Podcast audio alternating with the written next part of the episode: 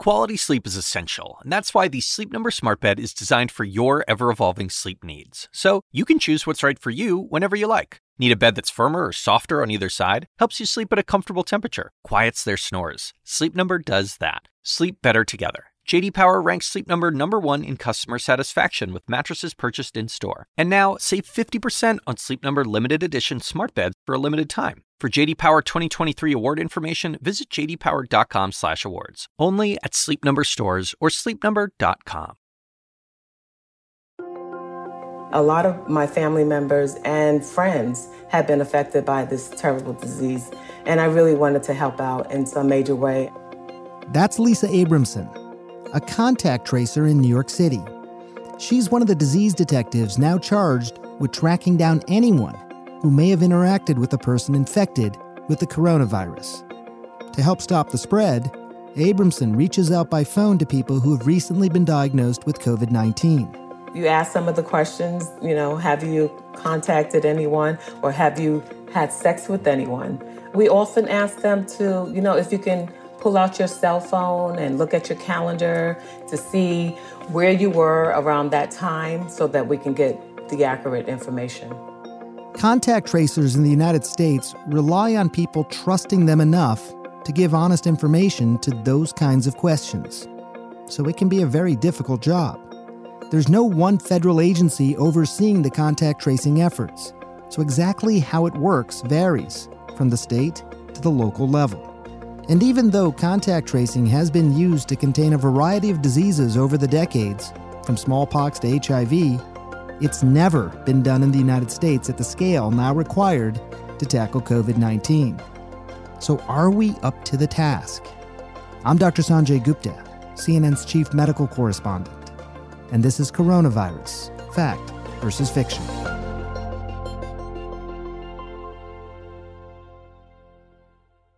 Syra Madad is the Senior Director of the Special Pathogens Program Office at New York City Health and Hospitals. She was featured in the Netflix series Pandemic, which remarkably was released this past January, a month before news of COVID 19 became well known in the United States. Madad has been instrumental in guiding the largest public healthcare system in the country through this outbreak. She's now helping train what she hopes will become an army of contact tracers in New York City. We've never done this before. It's obviously taking an army of people to be able to, you know, strategize and then move forward with this current strategy that is a core public health tenet. You know, public health has been doing this for for decades. You know, obviously for foodborne illnesses, for infectious diseases, sexually transmitted diseases. So it's not something new. Um, if you, even if you look at smallpox, you know, it was eradicated in 1980 not because of immunizations, but because of really rigorous contact tracing. So it, it, it works, but it has never been used to this type of magnitude. A lot of people are becoming familiar with this term contact tracing over the last few months. But can you break it down? Can you just give an example of what it might look like if someone is tested and their results come back positive? What happens in a situation like that? When you get that call, they're going to ask you, basically two days before you were diagnosed with COVID 19, tell us where you've gone to and who you've come in contact with. So you want to figure out who those close contacts are and then follow up with them and you know and see have they been exposed and then provide them various counseling resources. And I think one thing that's very unique here in New York City is actually providing them wraparound services. So letting them know that you know if you need to get food, if you need to get anything, we'll help set that up. So that way you don't have to leave your home. Because again, as soon as you leave your home, then you're risking, you know, transmitting the disease to other people.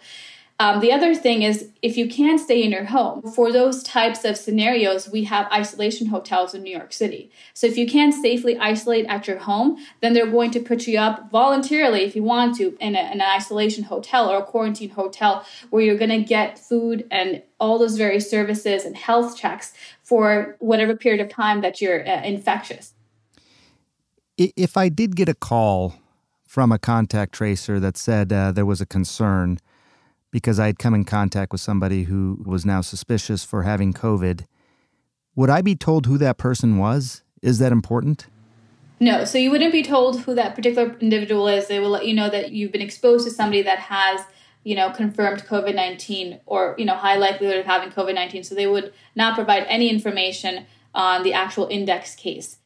who are becoming contact tracers? Can, can anyone apply to do this? So anyone can apply, but you want to make sure that they have some sort of a, a, science or medical background. That's certainly preferred. But I think it's also important to note that when people think of contact tracers, they think of people just over the phone. And that's actually not just the case. Mm. There's actually multiple layers to contact tracing. So you have an individual that's making the calls, then you have other individuals that are monitoring. So those people that are being quarantined for 14 days, you're going to get a call presumably every day, depending on what state you're in, to say, hey, are you okay? What are your signs and symptoms? So you have other people doing that. But then you have individuals that some people don't have phones. Some people you can't reach by phone for whatever reason. So you have a different workforce that are still contact tracers, but they're going to go out in the field. So if they can't reach you X number of times, then they're going to deploy somebody to go out to your home and they're going to knock on your door and going to say, you know, sir and ma'am, you know, we, you've potentially been exposed to somebody that has COVID 19. We've been trying to reach you. And so you want to make sure you're providing this information, whether it's going to their home, slipping a letter underneath their door, try to get in contact with them as much as possible. That's, that's fascinating. Can you walk us through the training process a bit? Sure. So, training is extremely important. On top of that core science training that they're going to be getting, they also need to get training on cultural competency, humility, and trauma-based care. And that's extremely important because this is uh, this is a situation where people are going to be scared. People are going to react in different ways. I mean, for myself, I was diagnosed with COVID 19 back in, in March, and I got that call from public health. But it was still very scary for me because mm-hmm. I have children at home. I have, you know, my in laws that are high risk. I think what is very unique also in this situation, and particularly here in New York City, we have such a large a number of individuals that are immigrants. And especially if you talk about it in the context of, of, contact tracing, which is a very manual process and it really relies on every individual providing accurate information so that way we can contact trace and let others know if they've been exposed. If they're reluctant to give that information because they think they're going to be sent to, you know, back to their country or, or any type of fear, then that completely undermines the entire purpose of contact tracing. And so if you get that call and, and someone's telling you, you know, you have COVID 19 or you may have been exposed to somebody that has COVID 19, that's very fearful.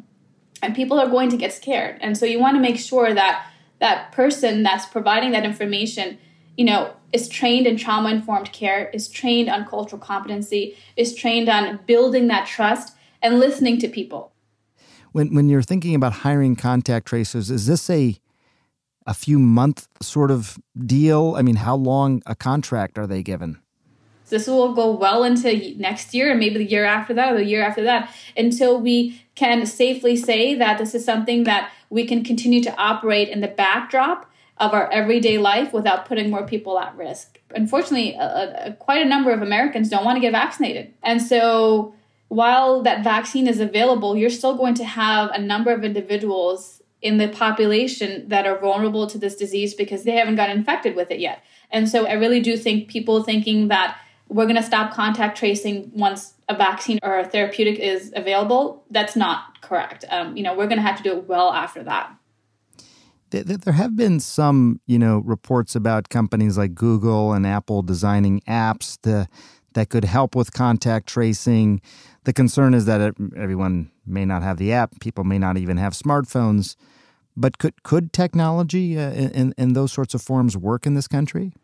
It really will rely on the general public accepting and being able to feel comfortable utilizing these types of technologies. And I think if you look at it, if you educate people and let them know why it's important, I think people will listen. I mean, I personally would want to know if I was at a grocery store and I've come in contact with somebody that has COVID, I would want to get that alert. I would want to know that, yes, you know, you've been in contact with somebody so that way I can take the appropriate measures to protect not only my family members and my children, but obviously my community. So I think it's that risk and benefit. If you look at, for example, Singapore and China, there are a very low number of cases where they were not able to trace back to an individual. Um, and that's not going to be the case here because we're not utilizing technology. We're really, it's a very manual process. And as I mentioned, a very, it's based on a volunteer uh, system and it's based on the best information that we have. So I think here in, in the United States, we're not going to be able to, unfortunately, you know, just get rid of the virus. We're going to continue to see hotspots. We're just going to have to try to prevent these cases from becoming clusters, clusters from becoming outbreaks, and outbreaks before becoming you know epidemics. Dr. Robert Redfield, who runs the CDC, said the United States needs to build uh, a network of some 30 to 100,000 contact tracers by September. Does that number sound right to you? Does it sound feasible to you? I think it's a low ball. You know, given how widespread COVID 19 is across the nation, you know, I've seen estimates from a bare minimum of 100,000 to over 200,000. The National Association of County and Health Officials, you know, they estimate the US tracing efforts will require basically 30 contact tracers for every 100,000 people. You know, you you've um, sort of been ahead of the curve on this. So I guess in some ways you may be the perfect person to ask about what you think the next several months are going to hold. Is this inevitably going to get worse? What do you tell your friends and colleagues? Certainly try to stay hopeful. I think the goal of contact tracing and me working in a healthcare and healthcare delivery environment is making sure we don't overwhelm the hospitals again because I've seen firsthand what that looked like. Uh, and it's unimaginable. We certainly want to make sure that we are not in that same situation and, and, and we want to make sure this contact tracing we know it's going to work i'm not going to say i hope it's going to work i know it's going to work because it's a tried and true measure. So not only do we want to slow uh, for the hospital's sake but we want to prevent as much as possible. Dr Madad thank you very much for your time um, and thank you for your your work as well. It's it's so important. I hope you're able to care for yourself a bit through all this. I'm sure you've been very very busy. So thank you. Thank you. If you're interested in becoming a contact tracer, you can go to contrace.org. That's C O N T R A C E.org.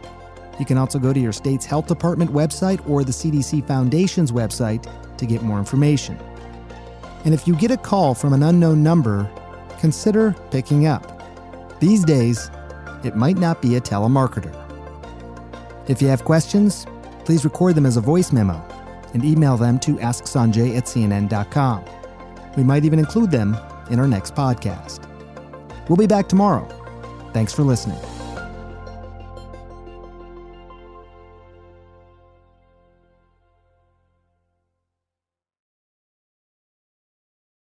Quality sleep is essential, and that's why the Sleep Number Smart Bed is designed for your ever evolving sleep needs. So you can choose what's right for you whenever you like. Need a bed that's firmer or softer on either side? Helps you sleep at a comfortable temperature, quiets their snores. Sleep Number does that. Sleep better together. JD Power ranks Sleep Number number 1 in customer satisfaction with mattresses purchased in-store. And now, save 50% on Sleep Number limited edition smart beds for a limited time. For JD Power 2023 award information, visit jdpower.com/awards. Only at Sleep Number stores or sleepnumber.com.